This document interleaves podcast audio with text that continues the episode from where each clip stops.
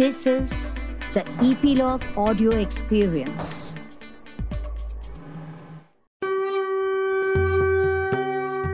नमस्कार.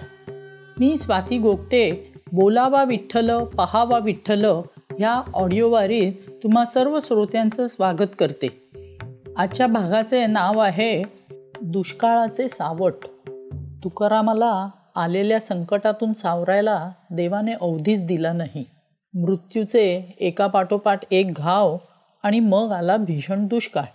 विठ्ठलाच्या देवळात जात राहिल्याने तुकाराम थोडे थोडे स्वतःला सावरू लागले होते. पण त्याच वेळी भारतात सोळाशे अठ्ठावीसमध्ये भीषण दुष्काळ पडला. आज पाऊस पडेल उद्या पाऊस पडेल अशी आशा करत लोक आला दिवस घालवत होते पण पाऊस पडलाच नाही. ज्येष्ठ सरला बघता बघता आषाढ महिनाही पार पडला. पावसाचं मुळी येण्याचं नावच नाही. शेतकरी पावसाकडे डोळे लावून बसलेले. सगळ्यांच्या तोंडचं पाणी पळालं. पावसाने मुळी दगाच दिला. दोन वर्ष पाऊसच पडला नाही. भयानक असा दुष्काळ पडला. इंद्रायणी आटली. गावातल्या विहिरी आटल्या. सर्वत्र उजाड माळरान दिसत होतं. तुकाराम आपलं शेत रोज बघत असे. असं उजाड शेत बघण्याचं नशिबी का आलं हे त्याला समजतच नव्हते. गुरांना गवत कुठलं द्यावं ते समजेना. गुरं तडफडून मरत होती. वासरू म्हणून त्यांना पाहिलं होतं. बघता बघता ती वासरं मोठी झाली. तुकाराम गोठ्यात जायचा तर ही गुरं तुकारामाकडे गवताच्या आशेने बघायची. हणम्या ज्योत्या कुठून देवरे कडबा? डोळ्यात पाणी आणून तुकाराम विचारे. तोच म्हैस पाण्याकरता हम्मा हम्मे करीत होती. घरची विहीर आटली दारची विहीर आटली. कुठून कसं पाणी आणायचं? तुकोबाला काय करावे काही सुचतच नव्हतं. विषण्ण मनानं तुकोबा बाहेर पडले. चार घरं टाकून राहणाऱ्या दशरथला त्यांनी हाक मारली. अरे दशरथ! दशरथचं पोरग रडत रडत बाहेर आलं. काका आमच्या घरी चोरी झाली. अरे बापरे! काय नेलं चोरांनी? होतं नव्हतं ते सगळं धान्य आणि आमची चिरगुट नेली पोरग बोललं. अरे देवा काही हाती राहायलाच मागत नाही. तुकोबा म्हणाले आणि घरात शिरले. दशरथाच्या पाठीवरून हात ठेवून बसले. काय बोलावं समजेना? सांत्वन कसं करावं तेही समजेना.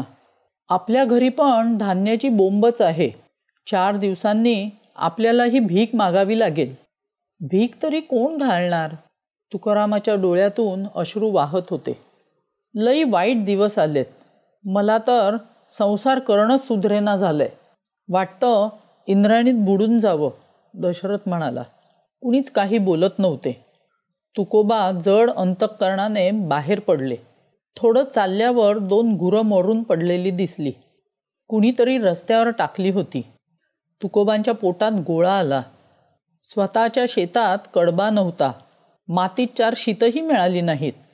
उद्या हणम्या शेवंती किंवा ज्योत्याला चार आठ दिवसांनी गवत कसं द्यायचं? रोज तर अर्धपोटीच राहतात. मेले ते सुटले. या दुष्काळाशी टक्कर देणं भयावह आहे. इंद्रायणीचं पाणी आटून गेलंय. त्यात जिथं तिथं शेवाळं साचलंय. शेवाळं हातानं बाजूला सारत कसं बसं घरात पाणी नेलं. कुणाला रोग होणार नाही ना? दर क्षणी जीव घाबराघुबरा होत होता. शेतात माती उकरली पण धान्य काही हाती लागलं नाही. तुकोबा भंडाऱ्या डोंगरावर जाऊन बसले. इथंच मरण आलं तर किती बरं होईल. तुकाराम डोळे मिटून मरणाची वाट पाहत होते. दुकानाचे तर दिवाळेच निघालेत जमा आहे. या महाभयंकर दुष्काळात गिरायकांकडून पैसा तरी मागायचा कसा? दुकानात धान्य तर नावाला नाही. प्रत्येकाच्या शेतात स्वतःच्या घराला पुरेसं धान्य नाही. ते दुकानाला काय धान्य देणार? तुकोबांनी डोळे उघडले. दोन चार पोरं झाडाचा पाला खात होती. घरात शिजवायलाच काय नसेल. देवा रे का असा अंत पाहतोस? घरी मुलगा संतू आणि रखमा आजारी होते. त्यांना भाताची पेज काही देता येत नव्हती. घरात तांदळाचं शीत नाही तर पेच कशी देणार? घरी जाऊच नाहीये. या भंडाऱ्या डोंगरावर असंच पडून राहावं आणि शरीराचा रामराम घ्यावा. जण अंतकारणाने तुकोबा घरी आले. घराशी माणसे गोळा झाली होती. अरे तुकोबा कुठे होतास? संतू व रकमासाठी चार शीतं मिळतात का ते पाहायला गेलो होतो. रिकाम्या हाती घरी आलो. तुकोबा केविलवाण्या चेहऱ्याने म्हणाले रखमा व संतू उपाशी आहेत याची टोचणी लागली होती. लखोबांनी तुकोबाला मिठीत घेतलं आणि ते म्हणाले रखमा शीत मागायला देवाघरी गेली रे. तुकोबाचं मन दगडासारखं झालं होतं. आपली लाडकी बायको देवाघरी गेली आहे हे डोक्यातच शिरत नव्हतं. घरात एकानंतर एक मृत्यू चालूच आहेत. आता फक्त माझ्या मृत्यूची मी वाट पाहतो आहे. देवा लवकर ये आणि मला घेऊन जा. या तुक्याला आपलं घर काय सांभाळता येईनासं असं मनात आलं. तुकोबांच्या डोळ्यातून घळाघळा पाणी वाहत होते. संतू तर आजारी होताच. घरात कुणालाच पोटभर अन्न नव्हते. गोठ्यातली गुरं तर एक एक करीत मेली. घरातलं दूध संपलं शीतं संपली दुकानदारी सावकारी शेती महाजनकी अशी चार पैसे कमवायची दारं बंदच होती. लोकांकडेच तोंड वेंगाडावे लागणार होते. ते तर शक्यच नव्हते. वंशपरंपरागत मानाने जगलेलं घर हे घर लोकांपुढे भिक्षा कशी मागेल? पुढे आपल्या अभंगात तुकाराम म्हणतात भिक्षा पात्र अवलंबिणे जळो जिणे लाजीरवाणे ऐसी आसी नारायणे उपेक्षिजे सर्वथा. भीक मागण्यासारखं लाजीरवाणं जिणं म्हणजे मरणच. अशा माणसाकडे देव पण सर्व प्रकारे दुर्लक्ष करतो. भिक्षेविषयीचा धुतकार असा मनात खोल रुजला होता. स्वतःच्या शेतात माती बाजूला सारून जो काही दाणा तुकाराम आणत तोही संपला. इंद्रायणी आटतच चालली होती. तिचे पाणी आता शेवाळाने भरले होते. शेवाळ वाढतच होते. दुष्काळाने अनर्थ माजवला होता. शेतात पीक आलेच नाही. जो काही दाणा मिळेल तो लपवून ठेवावा लागत होता. तरीही चोरटे तो दाणा गोटा अंधार पडल्यावर डोळा चुकवून पळवत असत. मग दुसरे दिवशी संपूर्ण उपवास. या उपवासापायी तुकोबांचा मुलगा संतू तोही वारला. तुकारामाला दुकानात जाणे नको वाटू लागले. सबन दिवस दुकानात बसायचे आणि चारातला एक जणसुद्धा पैसे देत नसे. लोकांकडे पैसेच नसत. आणि मेणाहून मऊ असलेल्या तुकारामाला पैसे मागणं जडच जायचे. सोळाशे अठ्ठावीस सालच्या या दुष्काळाने तुकोबा कोसळलेच. मुलगा संतू पण अन्नाविण वारला. रखमा पण अन्न अन्न करत वारली. याचे दुःख तुकोबांना जिव्हारी झोंबले. दुष्काळ आटिले द्रव्य नेला मान स्त्री एकी अन्न अन्न करिता मेली. लज्जा वाटे जीवा ग्रासावे या दुःखे व्यवसाय देखे तुटी येता. दुष्काळामुळे सारं जीवन आटून गेलं. हाती पैसा न राहिल्याने सावकार दुकानदार असा मान होता तोही गेला. बायको अन्ना वाचून तडफडत मेली याची लाज वाटते. लाज उघडीच पडली. सगळ्या तऱ्हेच्या दुःखानं मला ग्रासलं आहे. आता जगण्यासारखं काही राहिलंच नाही. सारे उद्योग संपले आहेत. तुकारामांना संसारच करू नये असं वाटू लागलं. जगायचं तर पाणीही खराब. रोगराईने माणसं पटापट मरत होती. कोणासाठी जगावं आणि कोणासाठी रडावं तेच समजत नव्हते. तुकोबांना झालेले दुःखाचे दर्शन अति भयंकर होते. सर्वत्र रोगराई अन्नान्न दशा शेवाळाचे पाणी पाहून तुकारामांचे हृदय पिळवटून गेले. बाहेर जाणे नको वाटत होते. गेले तर वेल्लोबांचे मार्गदर्शन आठवे.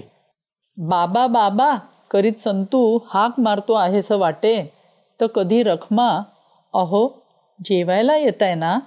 असं बोलवत असल्याचा भास होई.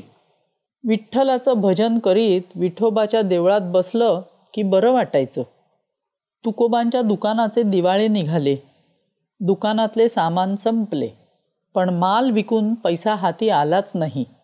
लोक सततच तुकोबांना फसवत होते. माल नेत होते पण आज उद्या करीत पैसे देत नव्हते. सावकार व देणेकरी मात्र दुकानात ठिय्या मारून बसत. दुकानातल्या मालातून जो पैसा गिराईक देई तो पैसा देणेकरी आणि सावकार परस्परच घेत आणि आमचे पैसे बुडवले म्हणून तुकोबांना आडवे उभे चार शब्द सुनावत. तुकोबा मान खाली घालून घरी येत. दुकानाचे दिवाळे निघाले तेव्हा आता फिरून या व्यापातापात पडण्याची तुकोबांची इच्छा मेली. विठोबाच्या देवळात जाऊन ते विठ्ठलाला म्हणाले होते गाठी ते सरले येता आणिक माथा ऋण झाले तुका म्हणे काही न धरावी आस जावे हे सर्वस्व टाकून या. गाठीचा पैसा म्हणजे तुकारामांजवळ जी काही रक्कम होती ती त्यांनी आपल्या दुकानातील सामान आणण्यासाठी खर्च केली.